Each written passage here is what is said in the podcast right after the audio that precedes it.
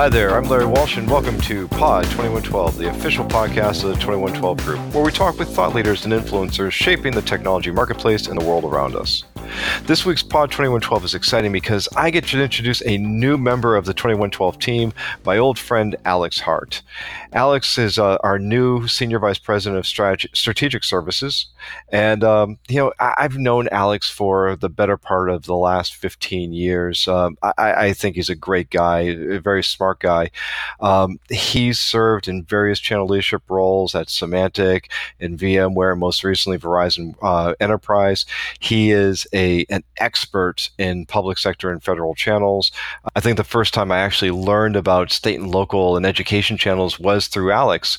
Um, he brings a wealth of operational experience and strategic experience to the 2112 team, and he's going to be working on developing and expanding our existing portfolio of professional services.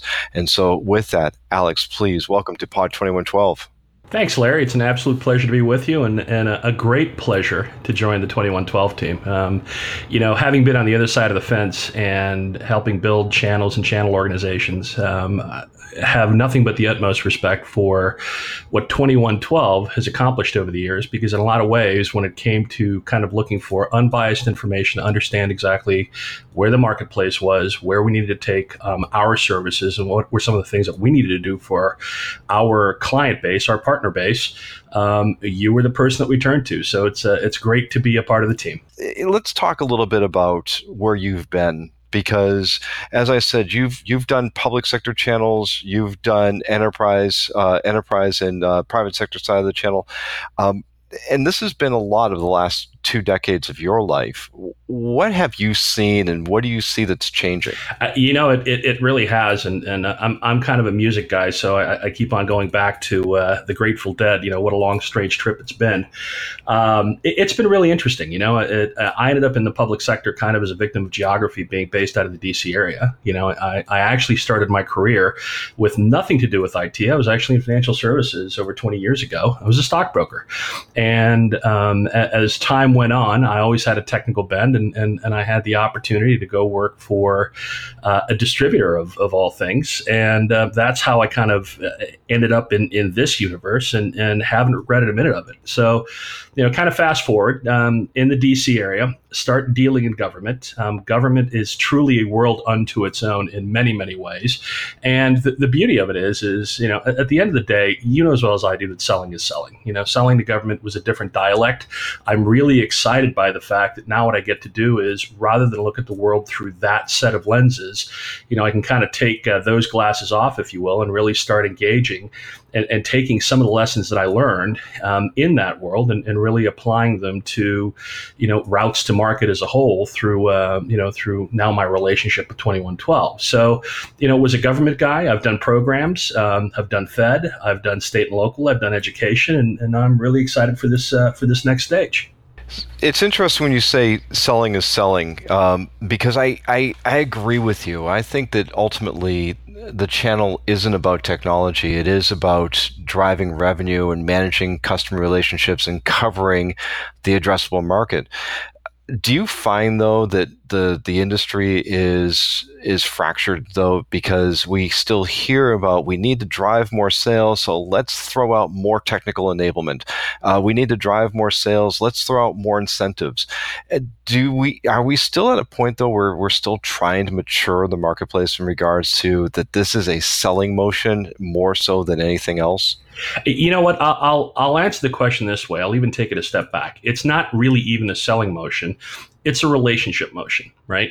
You know, in, in, selling 101, you you learn to close what I'll call the trust gap, right? You know, when you sit down in front of a customer, when you sit down in front of a partner, you know, typically a couple things are happening. You know, number one, you are trying to figure out how do I get this person to see the world my way so they can agree with what I'm proposing and they're looking at it and they're saying to themselves, well, can I trust this person and can they solve my problem? So, you know, what I would say is I, I, think where the industry is today, and I think where the industry needs to go is to kind of actually ratchet things back and take it down to, you know, the outer layer of the onion, which is what is the customer trying to accomplish? Now, the customer is defined as many things. It's the end user, it's the partner, it's the internal sales organization, it's it's the programs organization. So I, I really do think that it's not just about solving problems by adding more technology or incentives or things of that nature, but truly and fundamentally understanding what are we trying to solve for. Do you find that, that is, that's lost though? Because I will tell you, and one of the things that I often get is we see the changes happening around us. We can feel the earth moving under our feet, the you know spinning on its axis. Yet there's this there's this resistance sometimes, or this, you know, maybe even running in place or running against the the, the orbital turn. Um, that you know, we feel safer where we were rather than looking forward to where we could be. Do you think that there's ways of looking around the corner on those issues? Yeah, I, I really do, and and I, I don't necessarily be, believe it's lost. I simply believe that that you know, let, look, let's face it, any business is always going to have some kind of stressor or pressure on it, right? Whether it's, you know, hitting the quarterly number, whether it's making sure partners are effective in doing what we're doing. And I think what ends up happening is as those levels of stress increase, we tend to lose sight of the why, right? And, and I think really the important thing, and, and, everything that you've talked about, right? Um, all the technology, all those bits and pieces, or the how. What I think needs to happen is, is you know, the companies that are truly successful are those that figure out how to create a balance between the how without ever forgetting what the why is. So I think where that success comes in is, you know, you, you look at all sports, and I'm not a big sports guy, but I believe in this analogy, which is the fact that, you know, at the beginning of every season, every team has some kind of basic training, for lack of a term, right? You know, whether it's um, spring training in baseball, whether it's the mini camps and the camps in football, or whatever the case may be. It's all about going back and understanding what the fundamentals are, and then applying whatever those additional master levels are that you layer on top of it to be successful at doing what you're doing. Yeah, I agree with you. I also think that you know the one thing I would add to that is not that they have some level of training, but they also start with an equal opportunity to succeed what do you you know over the course of your career what's the most valuable lesson that you return to in terms of things you, that you draw upon? I, you know what? It's it's actually believe it or not it's actually a quote by mike tyson um, which is everyone has a plan until they get punched in the mouth right? And, and, and, what I simply mean by that is it, it, doesn't matter what I plan to build with my teams as it relates to, well, you know, this is a program that we're putting in place or this is something that we're doing with the partners. Um, what it really boils down to is when we go to execute, what are those unforeseen things that pop up that get us off of our plan and how do we solve them to make sure that we can end up where we wanted to end up where we began with that's you know that's one of those undying lessons that that uh, you know, I, I, think I look at it in in every organization that I've been a part of, and, and I've been very fortunate in my career to be a part of, of you know some absolutely fantastic organizations, where the folks that kind of keep that in mind are the ones that that you know not only survive but truly thrive within those environments of of uh, you know chaos and change. Yeah. What do you What do you think? What Let me ask you. What's the the most interesting question you ever gotten from a partner? That's a really good question. You know, I, I, typically the questions that I've gotten from partners is, you know, um, how can we engage with you to better understand your organization? Right. That that's been kind of the typical question. The best question I've gotten from partners, and, and probably the most um, the most interesting question, which is one that that you typically don't hear that often, is actually turn that question around. And, and a partner actually came up to me and said, "Hey, look, this is what we're good at. Right? Help us understand how we can help you." Yeah. The, I'll tell you the funniest question I've ever gotten from a partner. This is an absolute true story. I just gotten done giving a presentation at a conference. They walk up to me, introduce themselves, and said, "I have a question for you. My business isn't growing. Why?" And I just sort of stood there and go, "I don't know. Can you hum a few more bars for me?" Wait, was that by the Who? Yeah, it was by the Who. you know, you're right though. Is that there? It, there is a certain magic with partners that do self-identify by saying, "How can we work better with you?" Isn't that the dream of every of every channel chief? Is you know that they actually step forward and say, "Please let me do more." You know, it really is, but it, it truly is a two-way street because I, I think the the implied rest of that statement is, "Help me do more for you." So you can do more for me, which is okay because if you think about it, that's what business is all about, right? You know, the most successful businesses out there are the ones that truly begin with the customer in mind to understand. And, I think when it's happening, and this is, you know, this may be somewhat of a controversial statement, right? But at the end of the day, I think it's really understanding who the true customer is, right? You know, is it the end user? Is it the vendor? You know from a vendor's perspective is it the partner?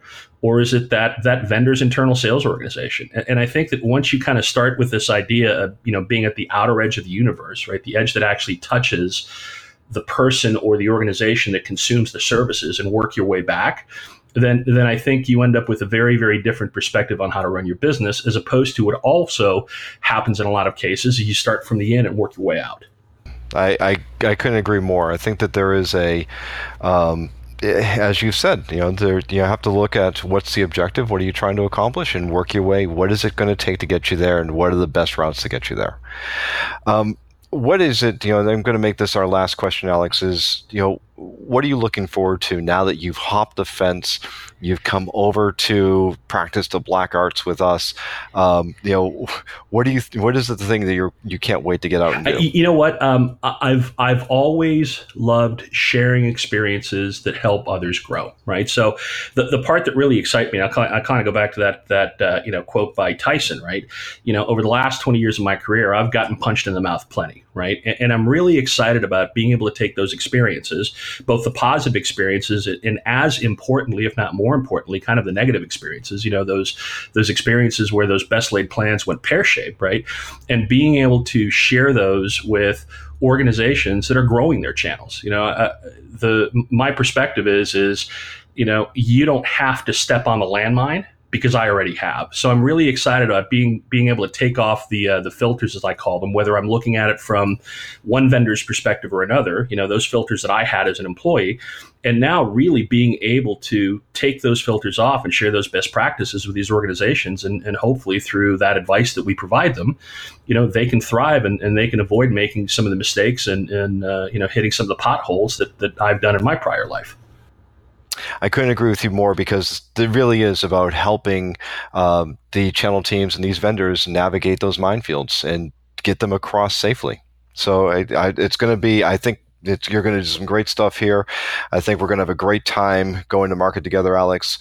But it is that time where we bring this podcast to a close, and you do not get off the hook just because you're part of the team, you get to do the five questions just like everyone else. The, the dreaded and, five and, questions. I can't wait. The, yeah, so, and you know, in here, as uh, regular listeners know, these five questions are designed to be a little lighthearted, a little, a little bit of fun, and they are tailored specifically for you. Now, Alex, I know we have not noted this yet, but I will tell everyone, Alex here is a car enthusiast. So, Alex, for you today, I have five questions related to cars. Are you ready to this? Bring it on. Okay, our first question. The Batmobile in the original 1960s TV series was a modified a modified version of what car? Uh, you know what? I have no clue, but I do know that George Barris built it. It was a 1955 Lincoln Futura. No kidding. How about that? Yeah. Yeah, those big wings on the back. Absolutely. Um, number two, we hear a lot about Tesla and electric cars nowadays, but when was the first practical electric car brought to market? You know, it was actually brought to market by GM, if I'm not mistaken, and they actually killed the car off in the uh, early 80s. You're right, but it was the wrong 80s. It was 1882. A uh, an inventor named Thomas Parker in London manufactured the first practical car through the Elwell the Elwell Parker Company. I kid you wow. not. Look it up. um, number three. What was the last car sold in the U.S. with a carburetor? Last car sold in the U.S. with a carburetor. Uh, you know, I'm going to say Ford Fairmont. You know, I would probably go with that too, and I'd probably say it was the Fairmont was still being sold up until a couple of years ago. But no, it's a Subaru Justy, a car I had to look up. Uh, last one sold 1990. I remember the Justies. Those are. Uh, you know, Subaru makes a hell of a product, no matter no matter what you what you look at in their line. And I'll tell you, the Justy was was the one of the first little three door, you know, econo boxes. Yeah, box is, I, I, think a box is the best way to describe that car. uh, number four, what car maker was the first to pioneer the use of gull wing doors? You know, I know Mercedes had gull wing, had, had their uh, um, 300 SL gull wing. Uh, I'm going to go with Mercedes. Mm-hmm. You are correct, and it is a 300 SL, 1952. You know, I actually saw one of those uh, two weeks ago. at a, at a Deutsche Marque event, uh, Deutsche Marque Concours d'Elegance here in uh, Northern Virginia, and uh, there are actually several of them out there. Surprisingly yeah. enough, because those are Kama Kama cars. Yeah, actually, it's funny that you know we can digress here for a minute because it is our podcast. I was at the BMW Museum in Munich, and I was surprised to see BMW had pocket doors on a, a model they had out in the early '90s. Yep, the Z1. Yeah, yeah, it's an interesting. Not a car I'd want to drive, but it was interesting. And our last question: In this classic Rush song, the narrator talks about escaping his uncle's country farm in what in what kind of car? Oh, come on, that's an easy one. It's a Ferrari Barchetta. you are absolutely correct. and there you have it. You found another reminder to top off your tank in your car by listening to us talk on Pod 2112. I want to thank our guest and newest team member, Alex Hart, for joining us. And I want to thank all of you for listening into Pod 2112, a production of the 2112 Group, a go to market research and strategy firm. For more information about 2112 services, visit our website, the2112group.com, kind of on the nose with that, or email us at info at the2112group.com. And don't forget to follow us on Twitter.